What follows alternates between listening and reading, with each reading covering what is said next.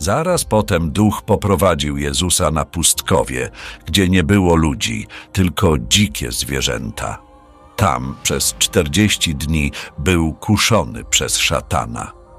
Potem przystąpili do niego aniołowie, by mu usługiwać. A kiedy Jan został uwięziony, Jezus udał się do Galilei. Tam dalej głosił Bożą dobrą wiadomość i nauczał. Czas ustalony przez Boga dopełnił się. Właśnie przybliżyło się do was Królestwo Boże. Opamiętajcie się więc i zaufajcie dobrej wiadomości o Bożym Królestwie.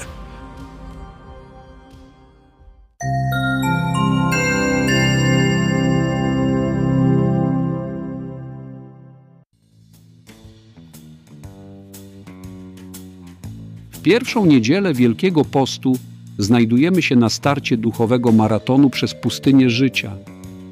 Tutaj każdy krok może nas przybliżyć do oazy lub, no cóż, sprawić, że potkniemy się o własne buty i wylądujemy w piachu. Dzisiaj wędrujemy śladami Jezusa, którego duch wyprowadził na pustynię, aby przez 40 dni w surowych warunkach pościć i przygotować się do trudnej misji. Tak, dokładnie tak.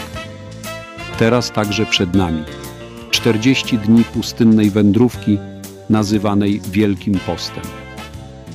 W tradycji chrześcijańskiej historia kuszenia Jezusa na pustyni jest opisana w Ewangeliach Mateusza, Marka oraz Łukasza. Każda z tych relacji podkreśla różne aspekty wydarzenia, ale wszystkie przedstawiają Jezusa, który pości i modli się na pustyni przez 40 dni, będąc kuszonym przez diabła. Po tym okresie aniołowie przychodzą i służą mu, co podkreśla jego zwycięstwo nad pokusami. Ewangelista Marek jest najbardziej zwięzłym narratorem. Podkreśla to, co jego zdaniem jest najważniejsze. Pustynia to miejsce, gdzie GPS wiary zaczyna wariować, a zasięg modlitwy czasami spada do jednej kreski. Jest to metafora tych dni w naszym życiu, kiedy zdajemy sobie sprawę, że jedynym zasięgiem, na jaki możemy liczyć, jest ten w naszych sercach, na nitce łączności z naszym Bogiem. Jezus na pustyni, kuszony przez szatana, to jak bohater filmu akcji, który mimo przeciwności losu zawsze ma plan. Plan, który w tym przypadku zakłada dobre przygotowanie do akcji, hartowanie ciała i ducha oraz wytrwałość w wierze. Czas się wypełnił i bliskie jest Królestwo Boże. Nawracajcie się i wierzcie w Ewangelię. Słowa, które brzmią jak zaproszenie na premierę największego hitu sezonu. Ale nie o popcorn tutaj chodzi, ani o okulary 3D. To zaproszenie do zmiany, do resetu naszego duchowego kompasu, aby wskazywał prosto na Boga. Kuszenie. Ach, to kuszenie.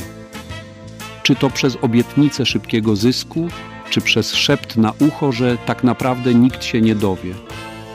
Wielki Post przypomina nam, że tak naprawdę to w Bogu znajdujemy siłę do stawiania czoła tym wszystkim wyjątkowym ofertom życia.